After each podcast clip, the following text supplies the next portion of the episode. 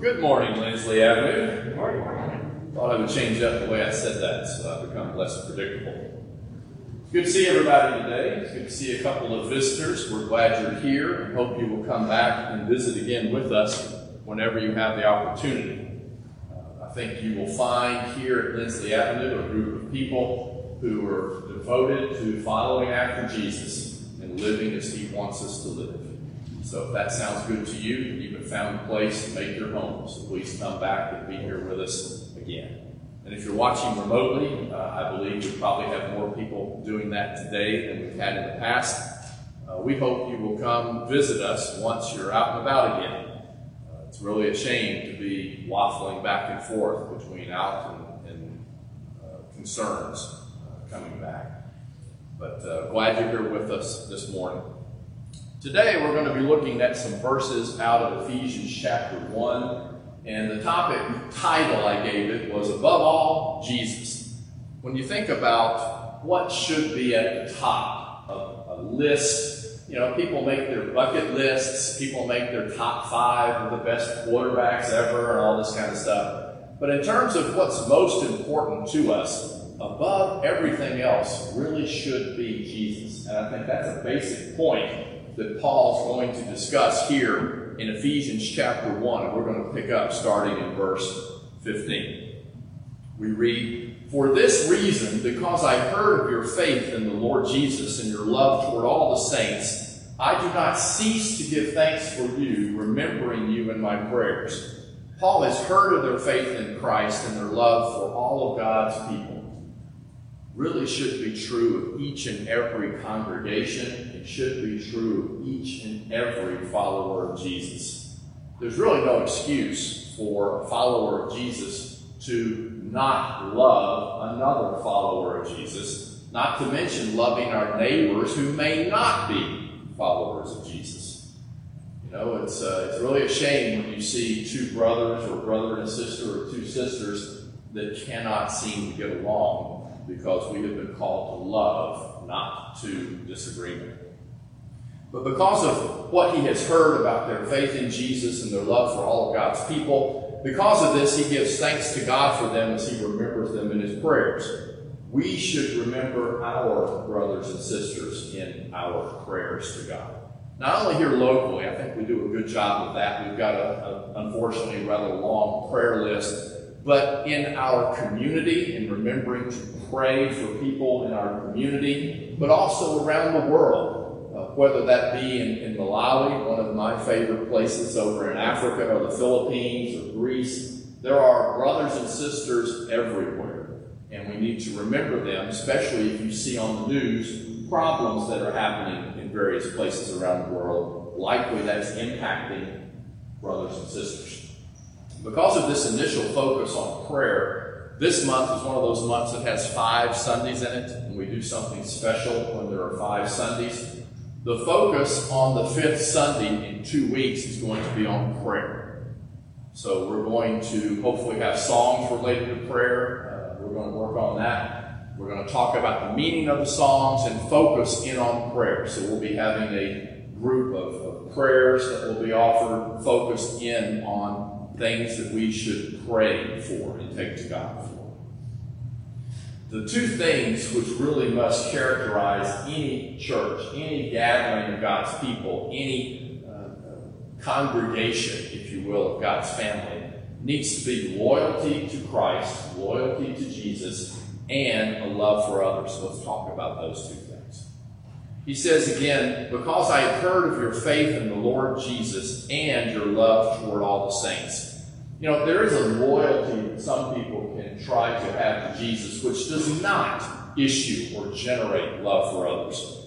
You know, if you think about monks, people that hid out in the desert, hermits, they had a loyalty to Jesus where they abandoned all of the ordinary activities that they might have been engaging in day to day in order to live alone out in the desert and deserted places heresy hunters of the Spanish Inquisition that we may have heard about, read about in high school or someplace, had a loyalty to Jesus which made them feel compelled to persecute those who thought differently than they did. Before Jesus came, the Pharisees had a loyalty to God which made them contemptuous of those whom they thought less loyal to God than themselves.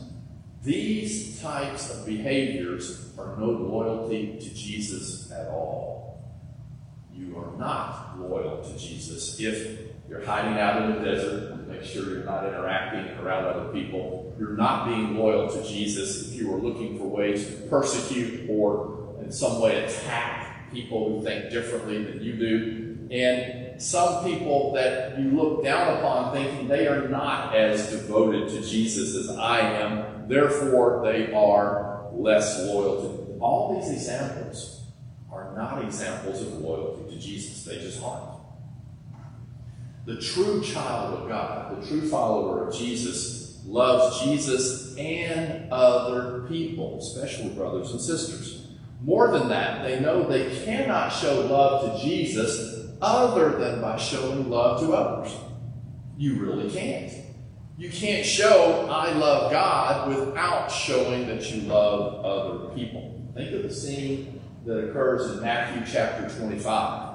Picking up in verse 35, Jesus says, For I was hungry, and you gave me food. I was thirsty, and you gave me drink. I was a stranger, and you welcomed me. I was naked, and you clothed me. I was sick, and you visited me. You took care of me. I was in prison, and you came to me. He's saying this to a group of people on Judgment Day. Jesus is. And their response is, When did we see you and give you anything to drink? When did we see you naked and give you clothing. And the point is, they didn't see Jesus, but they saw someone else and helped them.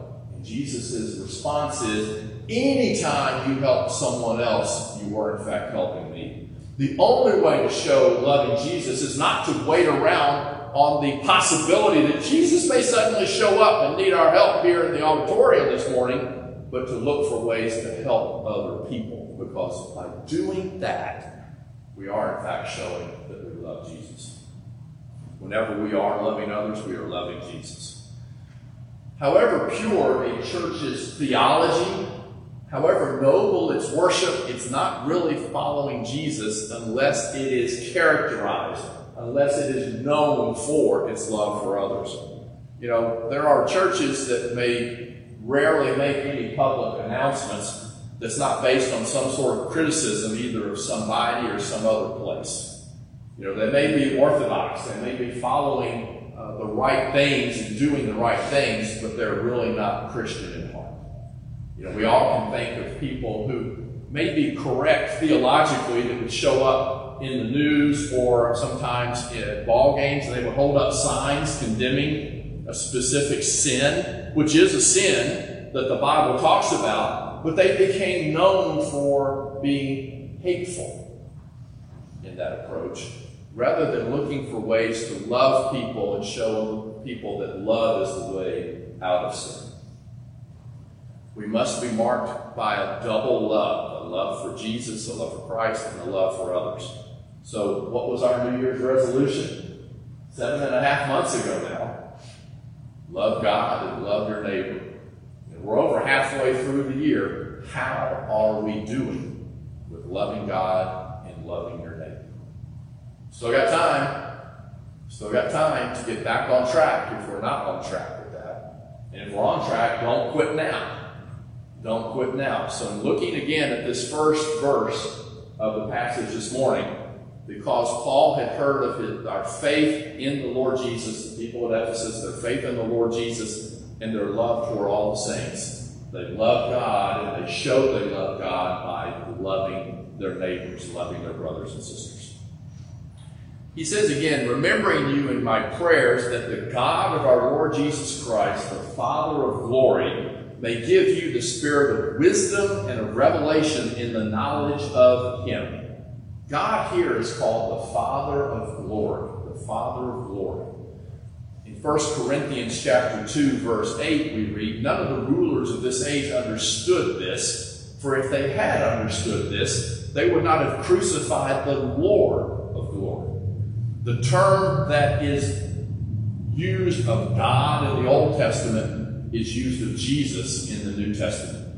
This glory, remember Moses' face in the book of Exodus shone with the reflected glory of having uh, been in, in God's presence or near God. God's presence, as noted in the tabernacle and the temple, was associated with the glory, the, physical sign of his presence. Well, Jesus was the physical presence of God here on the earth, and he, in fact, is the Lord of glory.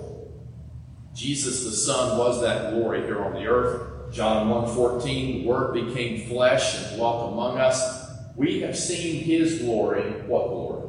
the glory as of the only Son from the Father, full of grace and truth, and humanity crucified. Jesus came to the earth bringing grace and truth, truth and humanity killed. Now that's pretty general. Let's make it more specific. You and I crucified Jesus. By our choices to do what we wanted to do, we, we not some kind of nebulous group 2,000 years ago. We are the ones that crucified the Lord of glory. The good news? That should be in the past for all of us. The same way that Paul is writing to these people in Ephesus applies to us because we are now followers of Jesus. We have turned our backs on living for ourselves and living for God now that is a past statement about each of us if we are followers of Jesus. Paul prays that they may receive wisdom and knowledge. If that is ever to happen, if it's ever to be something that can happen to us, Paul's prayer for the church in Ephesus, I would suggest Paul's prayer for all of us as well, to receive the spirit of wisdom and of revelation and the knowledge of Him, we have to be a thinking people. We have to be a thinking people. We shouldn't have a box at the door where we take our brains out and leave them, or whenever we're thinking about God, we quit being a thinking group of people. As Plato had said so long ago, the unexamined life is not worth living. Well, the unexamined religion is not worth having. It's an obligation for a Christian follower of Jesus to think. We have to have a teaching minister the only way, really, to get people to think is to be involved in teaching and learning and constantly trying to become more aware of what God wants of us, more aware of the love that He has for us, and more aware of our responsibility to talk about what God has done for us to other people. It's response, it's necessary for our growth as followers of Jesus. We have to have that sense of priority. God must be first. It's one thing to know everything possible on the earth about repairing a car engine. And that's not me. But I'm sure there's somebody that could have their eyes closed and be asleep and repair perhaps every car engine that's ever been made. That's fabulous knowledge. It can't be the first place knowledge. God has to be first in all that we do. Paul also prays for a fuller revelation and a fuller knowledge of God. For the Christian, the growth in knowledge and grace is essential. We cannot stop studying. It's been my great fear for a long time, being in various congregations, that this book we often will bring with us on Sundays, the book that I carry with me everywhere in my pocket, is only opened and looked at when we're together on Sundays. We need to be, if we're going to be followers of Jesus and putting God above all and Jesus in the first place, a studious people. Need to open up the Word that God has sent to us and read it. So, does that describe me? The Christian life could and should be described as getting to know God better every day. You know, a friendship that does not grow closer with the years tends to vanish. Think about it. Did you have a best friend in, in school? Best friend 15, 20 years ago? Do you have people you would call best friends that I don't know where they are now? What happened? That friendship was not renewed. That closeness was not maintained. And if it's not, no matter how close you were, you can drift apart. Same thing can happen to us and God if we don't stay close to God. And we stay close to God in this whole section, not only with prayer, Paul was praying about these people, pray for yourself, pray for others, but in making sure that we study and we learn more about Jesus, staying close to Jesus. So it is with us and God. That closeness can vanish over time if we don't maintain it. Then Paul moves on to another phrase that's got some interesting ideas behind it. Starting here in verse 18, Paul says, Having the eyes of your hearts enlightened, that you may know what is the hope to which he has called you, what the riches of his glorious inheritance in the saints. What a beautiful figure. Thinking of our hearts as having eyes that are looking outward toward God. You know, most of the time, when eyes are mentioned in Scripture, they are mentioned in a negative way when you look at it.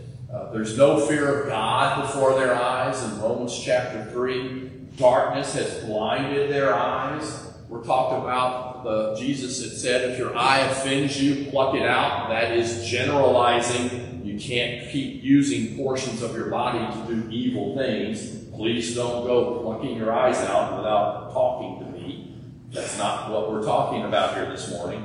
But eyes are mentioned in a negative way most of the time, except here is one of the places where it's mentioned in a totally different way. And it's not talking about the eyes in my head, it's the eyes of my heart looking toward God. We are to have the eyes of our hearts open, enlightened, made aware enough to see the truth and eventually see God. 1 Peter 3 12. The eyes of the Lord are on the righteous, and his ears are open to their prayer. It's the whole idea, right? When you love someone, what often happens? You're looking into their eyes. Right? You're close, you're looking into their eyes, they're looking at you. That's the image here between follower of Jesus and God. Put together Ephesians 1 and 1 Peter 3. The eyes of our heart should be opened and looking toward God. And what does Peter say about God? God's eyes, the Lord's eyes, are on the righteous. People that love each other tend to stare into each other's eyes. And in a sense, that's exactly what ought to be happening between us and God. But, look how Peter ends it, but the face of the Lord is against those who do evil if I'm loving God and showing that love, I'm loving my neighbor, I will not be in that second group, the group of people who do evil with the face of the Lord against me. God's eyes are on us, and ours should be on Him. Having the eyes of our hearts enlightened, that you may know what is the hope to which He has called you, what are the riches of His glorious inheritance in the saints. Paul also prays for this new realization of Christian hope you know, it's characteristic of our age. Walk out the doors. You won't go very far before you find that many, many people seem to be always on the verge of despair. It's not like what? There's a pandemic going on around here, right? I mean, people have been feeling down, depressed, despairing. Many people have for, what is it now, 18 months or something? And who knows what's going to happen in the future. You know, the world has always had things that are going wrong with it. The world has always had problems that we can focus on that can lead all sorts of people to despair. I wasn't alive in World War II, but looking back in history, a lot of those times were awfully dark. Awfully dark. It looked like darkness was going to descend upon Europe and it might come all the way across the oceans. It's been that way all the time. But it's never been more necessary to sound the call, if you will, trumpet, whatever it is, loudspeaker, I don't care, of Christian hope. Paul prays for also a new realization of the power of God among those who believe. That's you and me. Look at the text again. That you may know the immeasurable greatness of his power toward us who believe according to the working of his great might that he worked in Christ he raised him from the dead and seated him at the right his right hand in the heavenly places, For Paul, the supreme proof of the power of God was the resurrection of Jesus. If Christ is not raised from the dead, then our faith is vain. Our faith is futile. Our faith is worthless. No reason for us to be here if we're just trying to all pretend about something. God raising Jesus from the dead showed his power and has given us hope in a world that so often seems full of despair.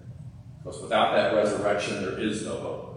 The resurrection proved that God's predetermined purpose cannot be stopped by any action, outside or otherwise. And that predetermined plan of action was God's plan to save you and me. Even though we were in the past responsible for the crucifixion of Jesus, before the world ever began, God knew what it was going to take. And God set that plan in action and brought it about by raising Jesus from the dead. In a world which looks chaotic, always remember God is still in control. Paul prayed that they may know three things in these last couple of verses the hope to which he has called you. When you woke up this morning, did you feel hopeful?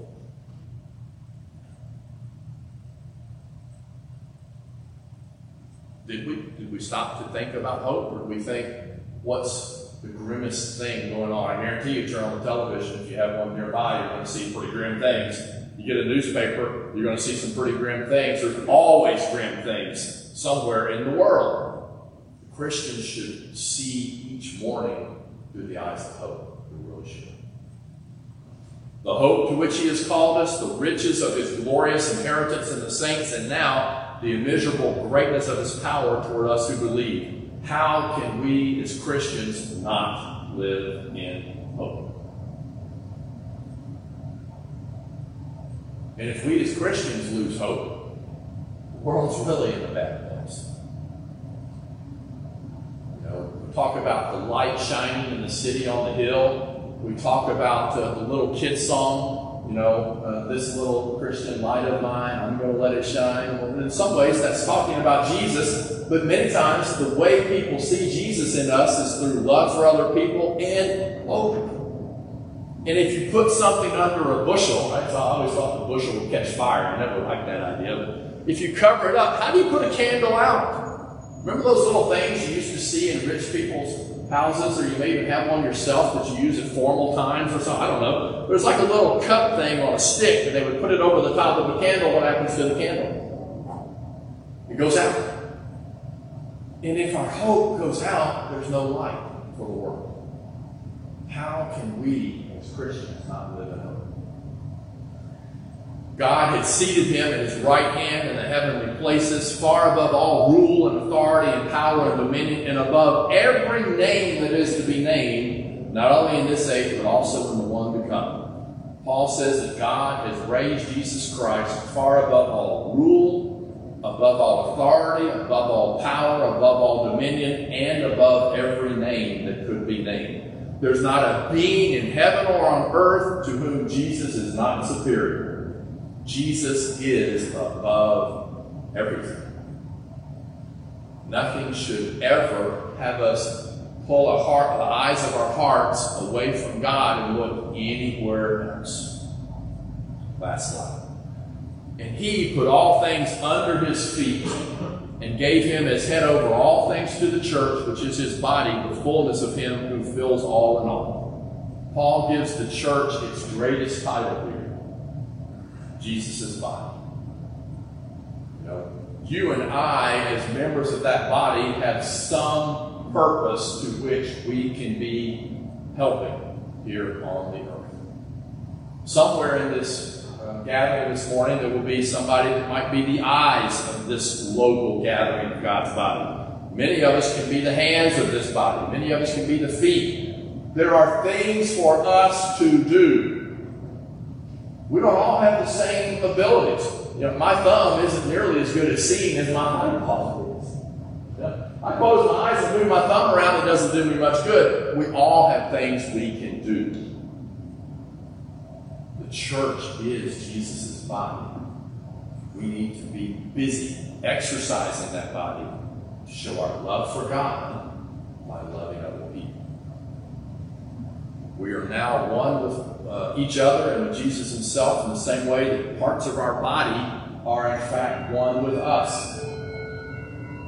Jesus died to bring all the elements in this universe into one, to reunite everything and restore the unity God intended for the world. You know, the real purpose of Jesus is reconciliation. Reconciling humanity to each other in spite of all our attempts to divide. Division between man and woman, between Jew and Gentile, between black, white, whatever it is.